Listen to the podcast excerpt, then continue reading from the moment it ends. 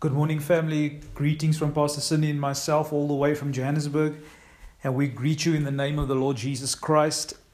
I'm sure you are all having a wonderful time in the presence of the Lord and that the Holy Spirit is present in a mighty way. I'm sure you all gave generously and uh, this morning and thank thank you for helping us build the kingdom of God through this ministry.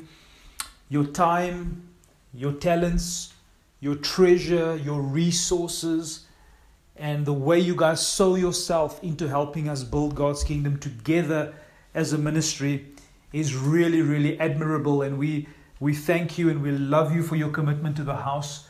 And uh, thank you so much for everything you do at the different locations. It is much, much appreciated in Jesus' name. And we say, The Lord bless you and bless you and bless you.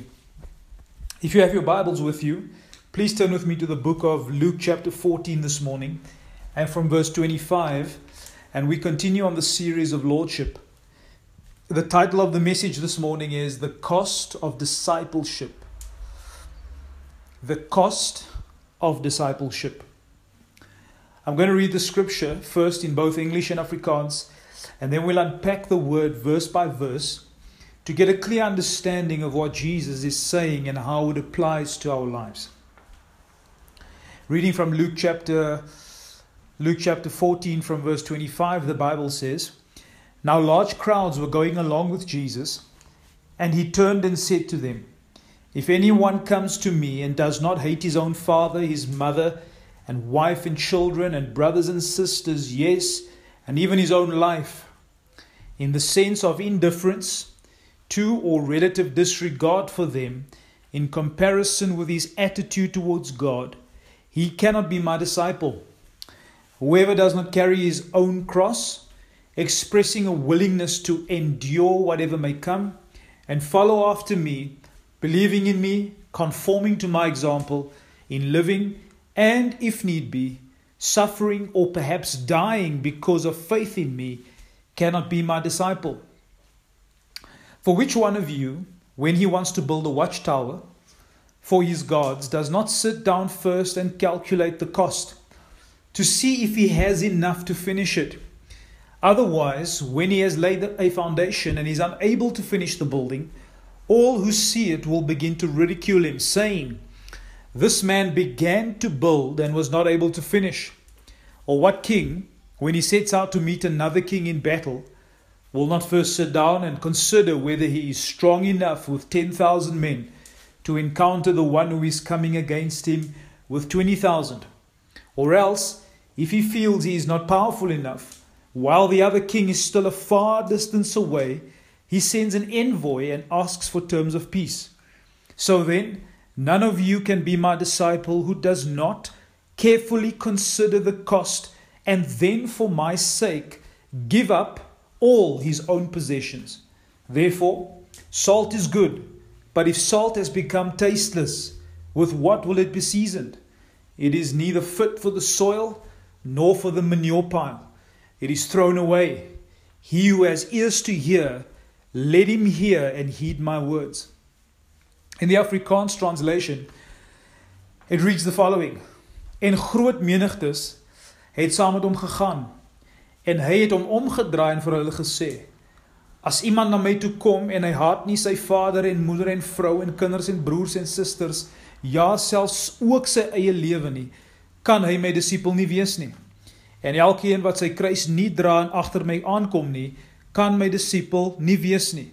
Van wie van julle wat 'n toring wil bou, gaan nie eers sit en die koste bereken of hy die middele het om dit uit te voer nie, sodat as hy die fondament gelê het en nie in staat is om dit te voltooi nie, almal wat dit sien, nie miskien met hom sal begin spot en sê hierdie man het begin bou en kon nie klaar kry nie of watter koning wat optrek om teen 'n ander koning slag te lewer, gaan nie eers sit en beraadslaag of hy in staat is om met 10000 uh die een te ontmoet wat met 20000 teen hom kom.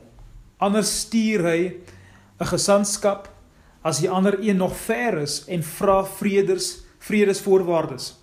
So kan dan ook niemand van julle wat nie afsien van al sy besittings my disipel wees nie. Die sout is goed, maar as die sout laf geword het, Waarmee sal dit smaaklik gemaak word? Dit is nie bruikbaar vir die grond of vir die ashoop nie. Hulle gooi dit buitekant weg. Wie ore het om te hoor, laat hom hoor. Lukas hoofstuk 14 vanaf vers 25 tot 35. In Luke chapter 14 verse 25, the Bible reads and says, And there went great multitudes with him, and he turned and said unto them. Now notice something here. The first thing we learn is that Jesus was always looking for disciples from the crowd. So there's a big difference between a crowd and followers, true followers. So a crowd of people, in a crowd of people, because it's such a lot of people, you get people that wanted to be with Jesus for various reasons. And that's okay. Some of them had illnesses, some of them had sicknesses, some of them, had, you know, wanted their needs met. But when we read the Bible, we see that wherever Jesus went, there was always a crowd. There's always something attractive about Jesus. And uh, I think people knew that when he was there, there was something about uh, Jesus that really met their needs. And so people would gather in crowds and hear his teaching, and uh, they would see his miracles that he performed. And he was just an absolute wonder walking on the earth. And, I, and, and there's, no, there's no doubting that. Uh, there was something unique about Jesus that people saw in him that was not like what they saw in other people. And so crowds would gather around Jesus. But Jesus is a, is a, is a, is a very, very good recruiter. So he turns around, he says, There's a crowd of people here, but let me tell you something, people. He says to them, You can all celebrate the healing, celebrate the blessing, celebrate the bread that I'm feeding you with. And, uh, but there's one thing. He turns to them and he looks for disciples from the crowd. So many believe, but becoming his disciple is something completely, completely different. We see that happening every day today, you know. It's not difficult to draw a crowd to the place. But once we call people for commitment and we say to them, now forsake your life, give up everything you have, and follow Jesus, that's entirely a different story altogether. So, here in the scripture, we find Jesus really calling out disciples. In verse 26, he then says to them and says, If any man comes to me and he does not hate his father and mother and wife and children and brothers and sisters, yes, and even his own life, he cannot be my disciple. So the word hate here literally means to love less. So it's not hate in the evil sense of the word. Jesus is alluding to loving and being more devoted to Him than our closest relationships. He should be in another category altogether and should never be competing with even our closest relatives for love, affection, and devotion. Practically speaking, when it comes down to choosing between our families and Jesus, we choose Jesus. When it comes down to choosing between our own lives, our own worlds, our own plans, the things that make us happy, the things that we think make us happy, and Jesus, we choose Jesus. In verse 27, the Bible reads and says, And whosoever does not bear his cross and come after me cannot be my disciple. The cross is a symbol of death. It's an instrument of capital punishment in the Roman day and the worst kind of humiliation someone could go through. None of us in this room have practically and physically been crucified. But in the Roman days, the way they, they, they tortured and killed people was through the method of crucifixion. And it wasn't just putting a bullet through someone's head, it wasn't just, you know, just killing him with a sword. It was a slow, suffering, torturous death that really the people would be hung on a cross and the whole town would walk past them and shake their heads in shame. And, and, and, and so, really, crucifixion was a public humiliation that aimed at stripping you of all kinds of dignity so that you could die the most shameless, uh, shameful death, sorry, that uh, any, any human could die. So, crucifixion was a brutal, brutal way of not only making the person endure physical pain and suffering, but also humiliation, in stripping that individual of his human dignity.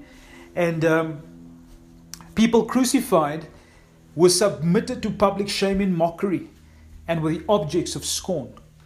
So Jesus Christ is asking us to be that committed and devoted to Him, even to the place of our death. This is part of the cost, family. So here's my question to you Are you willing to die for your faith in Christ? What if your family reject you? What if your friends leave you? What if you are separated from your family? Will you still follow Jesus? In verse 28, Jesus says, For which of you, intending to build a tower, sitteth not down first and counts the cost, whether he has sufficient to finish it? The word counts literally means in the Greek translation using stones to count something one by one.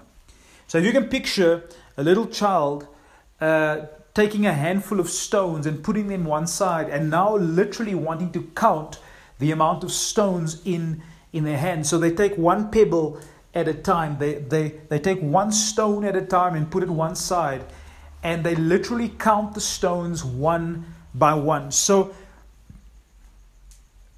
the illustration means that the counting of the cost that Christ is talking about here is not a haphazard, it's not a it's not a random counting, it's a it's a calculated it's a calculated count, it's careful calculation of do I want to truly follow Jesus and follow him to the end? And do I, am I prepared to suffer persecution, to suffer ridicule, to suffer to the place of my own death if it means I follow Jesus Christ to the end. If it means that you follow Jesus Christ to the end. Notice something Jesus places more emphasis on the importance of finishing. Too many Christians start out full of emotion without calculating the cost. So they build halfway and they don't finish. And you see this happen all the time. People today are chronic non finishers. They start seven projects simultaneously. I'm going to do this and I'm going to do that and I'm going to do this and I'm going to attempt this. And, and not one of those things have they calculated the cost. Do they have enough to see that thing through to completion? I think I was telling Cindy the other day that the human race today is struggling with the issue of commitment. You know, you find uh, you find two people dating for seven plus years, and the man has still not proposed to the woman. Why? For fear of commitment. Brother, if you don't know that this woman is the one that you want to marry after seven years of dating her, I'm telling you now, you're wasting your time, and there's a fear of commitment. It's that thing of saying, I want the benefits of the relationship, but I don't want to commit myself fully just in case something goes wrong down the line. Then it's easy for me to cop out and it's easy for me to tap out and it's easy for me to pull out of my commitment and go find someone else that's going to make me happy. And that's the sort of culture, sadly, we are living in today is that so many people, because of a consumer culture, it's all about what others can do for me. It's all about what my church must do for me. People don't get connected to a church these days because they want to serve Christ and serve the people of God.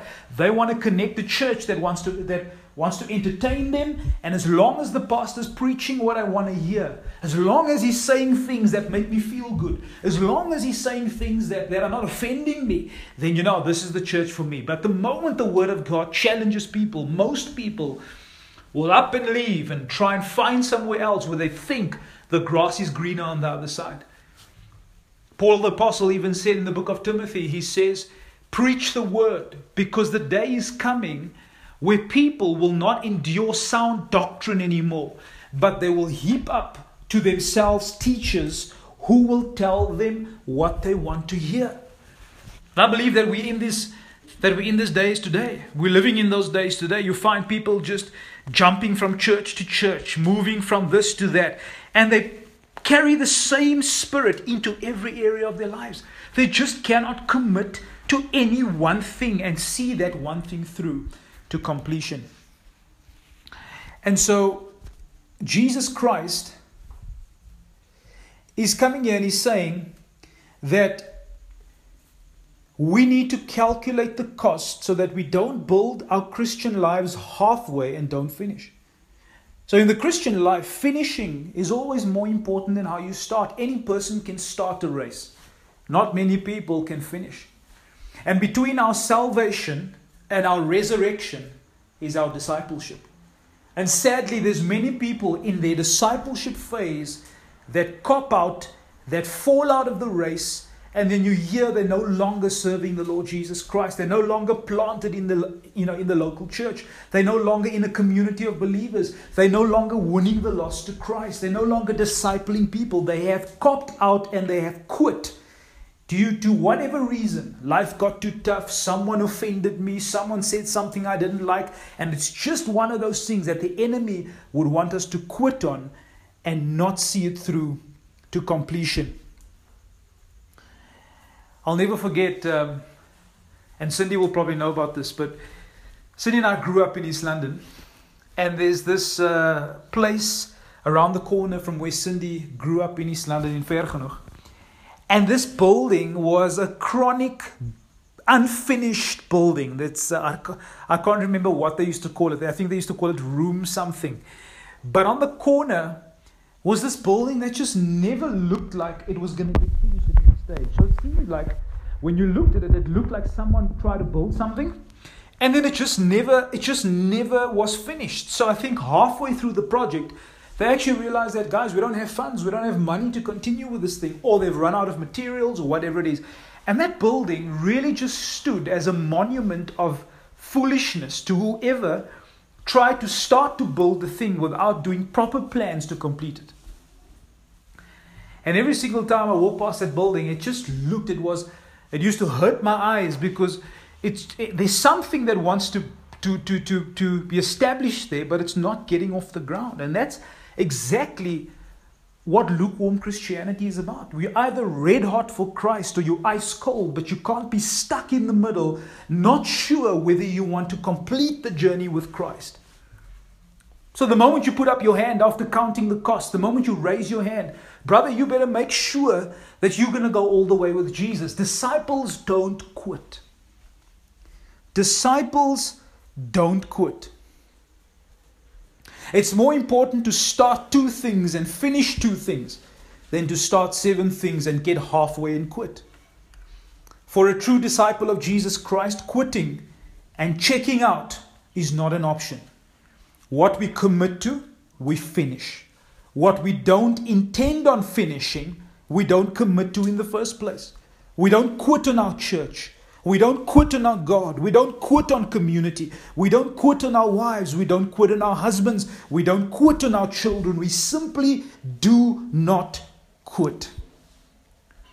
Luke chapter 14 in verse 29, Jesus says, lest haply after he has laid the foundation and is not able to finish it, all that behold it begin to mock him, saying, This man began to build and was not able to finish. Once again, we see finishing more important than starting.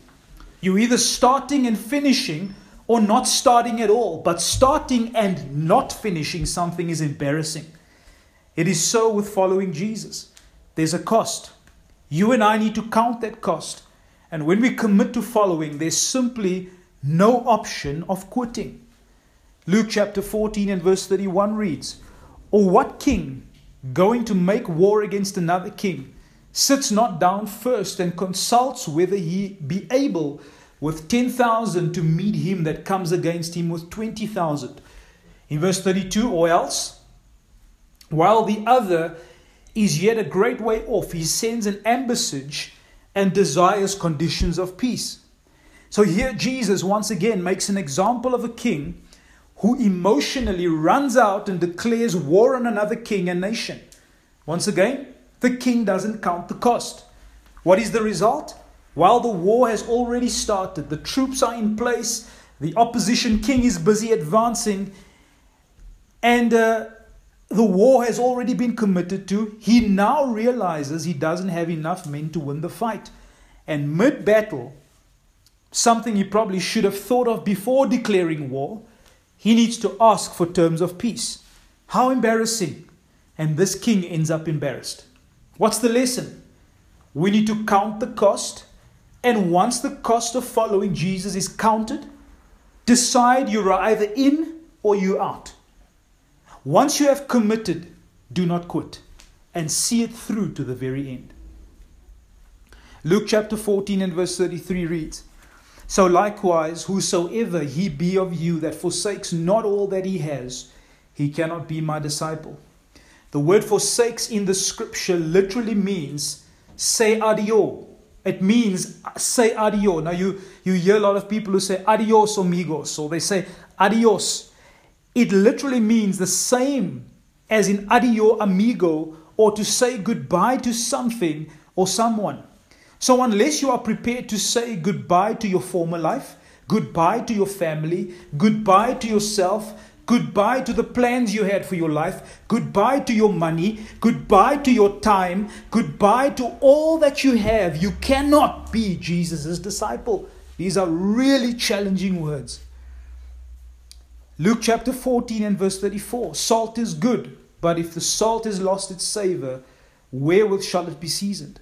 In verse 35, it is neither fit for the land, nor yet for the dunghill. But men cast it out. He that has ear to hear, let him hear. There's nothing worse than something that is supposed to produce flavor itself becoming flavorless. Notice what Christ says. He makes reference and he says, Salt is good. Remember in another passage of scripture, he says, You are the salt of the world. You are the salt. You are the light. So salt preserves something and salt adds flavor to something. But if the very thing that should be preserving our culture and adding flavor or, or changing people's lives, if that thing loses its flavor, its fire, its passion, its influence, how does it become full of taste again. And Christ says, it's neither good for the land, nor is it good for the dunghill. So there's nothing worse than being 50% into Christianity. There's nothing worse than being a lukewarm Christian. You'd rather be red hot for Christ or you'd rather be ice cold. But something that's in the middle, you don't always quite know where it fits. It's a bit of an awkward one because you don't know where to put the salt. The salt is so tasteless that it doesn't benefit the land and it also doesn't benefit, you know, the dunghill. So, so it starts to be a purposeless, drifting, um, directionless uh, tool that actually becomes worthless because you don't know where to put it. You don't know where it is going to have its maximum impact. So there is no middle ground in this thing. It's either 100% Jesus or nothing percent Jesus. But you can't have be stuck in the middle having committed and now you're 50% of the way in and now you decide following Jesus is not for me. Brother, that's equivalent to starting to build and not finishing a building. And Jesus says people will walk past you and mock you and laugh at you and say, Ha ha ha, you started in this journey, but look at you now. You've tapped out, you're no longer a Christian. You, you're no longer serving in the house of God. You're no longer fruitful in the Lord. You've tapped out. And so many, sadly, there's so many Christians that have once received Christ into their hearts. They are still children of God. But somewhere along the line, something happened and they've quit. They've quit on church. They've quit on they've quit on God. They've quit reading their Bibles. They've stopped prayer. They've just picked up something, some kind of thing hurt them, and they just disappeared. And they just no longer are fruitful in the kingdom of God. Only a fully committed and devoted follower of Jesus Christ is worth his salt. A watered down, lukewarm 50% Christianity is tasteless. It preserves nothing, and no one else's life is better because of you. So, how about you this morning? Either you're in or you're out. Have you counted the cost? Are you prepared to say goodbye to mommy and daddy? Are you prepared to say goodbye to your closest relationships? and value your walk with Jesus above any other relationship in your life? Are you prepared to give up rights to your own life? Are you prepared to follow Jesus even unto your own death? Are you prepared to surrender your time, your talents, your money to Him? Are you prepared to boldly share Him with your friends even if they no longer want to be your friend? If you've counted the cost and you raise your hand to commit, know this you will never quit no matter how tough it gets. We follow Him to the end. We can't do this alone. We need community. We need our church family to stay in the race until the very end. The worst thing you can possibly do as a child of God is to disconnect yourself and go into a corner and try to be strong and fruitful in the Lord by yourself. The enemy would love nothing more than to isolate you, separate you from the body of Christ where you stand alone, where you have no one speaking into your life, where the stinging rebuke of God's word you don't hear, where, where you're not part of a Christian community planted in the local church where you can grow. That's the worst place you can be at as a Christian. Your chances of survival are zero. We need each other in the body of Christ, in the name of Jesus. I'd like to leave you with some closing thoughts this morning. Dietrich Bonhoeffer was a German author, and he writes the following. He wrote the book, The Cost of Discipleship, and he says, Christianity without discipleship is always Christianity without Christ. Those who aren't following Jesus aren't his followers. It's that simple. Followers follow, and those who don't follow aren't followers. To follow Jesus means to follow Jesus into a society where justice rules where love shapes everything. To follow Jesus means to take up his dream and to work for it. Lastly, a disciple means a disciplined follower of Jesus. We follow him closely through his word. We do what he does and what he commands us to do. Don't be counted on the side of countless people who started out in this journey, didn't count the cost, and are now casualties in the race. They quit Christianity, they quit church, they quit on God. Be counted on the side of those who counted the cost, committed to following Jesus, and never looked back in Jesus' name. I pray for you this morning, and I pray that the word has richly blessed your life this morning. There's some really strong, challenging words, but I really believe God wants to establish this foundation in our hearts at the beginning of 2017 because if Christ is not Lord of all, he is not Lord at all. And I'm saying to you, I'm going to die. You're going to die. But at least let our deaths count for something. At least let's leave a legacy that matters. Let's make sure that we are not half hearted in our pursuit of God, not half hearted in our pursuit of the truth, and not half hearted in going all the way for Jesus Christ. We should hold nothing back from the Lordship of Christ because we have a great purpose, we have a great reward, and one day we will hear Him say, Well done, good and faithful servant. And I want to encourage, you this morning. Maybe you're here for the first time. Maybe you've come and you've visited this morning and the word has really pierced your heart. And you want to lift up your hand. You've counted the cost of following Jesus and you're prepared to go all the way with Him.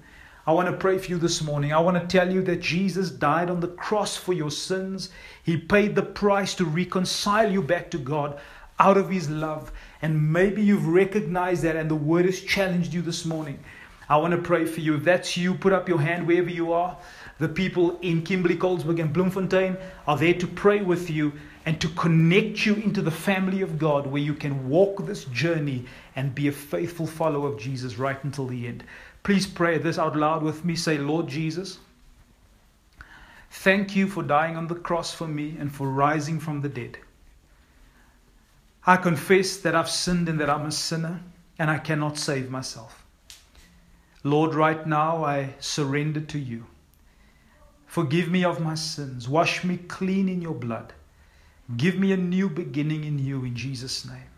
Right now I receive you, not only as my Savior but also as my Lord. I get off the throne of my life and I enthrone you as Lord of my life. Lord, take everything of me. Take my life. I am counting the cost this morning, and I'm raising my hand, and I'm going to go all the way with you by your grace in the name of Jesus Christ.